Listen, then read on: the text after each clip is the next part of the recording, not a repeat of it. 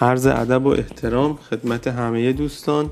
چند سالی که از ما پرسیده میشه در مورد اندازهگیری و سایز پستر دیواری هست. دیوار اندازهگیری پستر دیواری. شما می‌تونید به راحتی خودتون انجام بدید این کار رو و یک ارتفاع در واقع بزرگترین ارتفاع دیوار رو به علاوه 10 سانت و بزرگترین عرض دیوار رو به علاوه 10 سانت بگیرید. تا اندازه کاملا فنی رو از پسترتون در بیارید و برای ما بفرستید. در رابطه با اینکه چه فرقی داره با کاغذ دیواری هم سوالاتی میشه.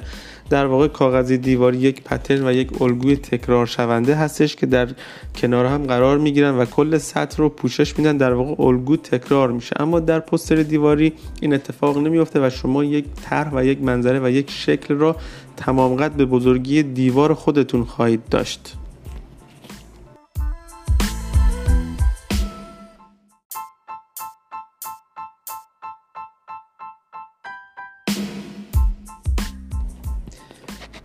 عرض ادب و احترام خدمت همه دوستان. چند سالی که از ما پرسیده میشه در مورد اندازهگیری و سایز پستر دیواری هست. دیوار اندازهگیری پستر دیواری. شما می‌تونید به راحتی خودتون انجام بدید این کار رو و یک ارتفاع در واقع بزرگترین ارتفاع دیوار رو به علاوه 10 سانت و بزرگترین عرض دیوار رو به علاوه 10 سانت بگیرید. تا اندازه کاملا فنی رو از پسترتون در بیارید و برای ما بفرستید. در رابطه با اینکه چه فرقی داره با کاغذ دیواری هم سوالاتی میشه.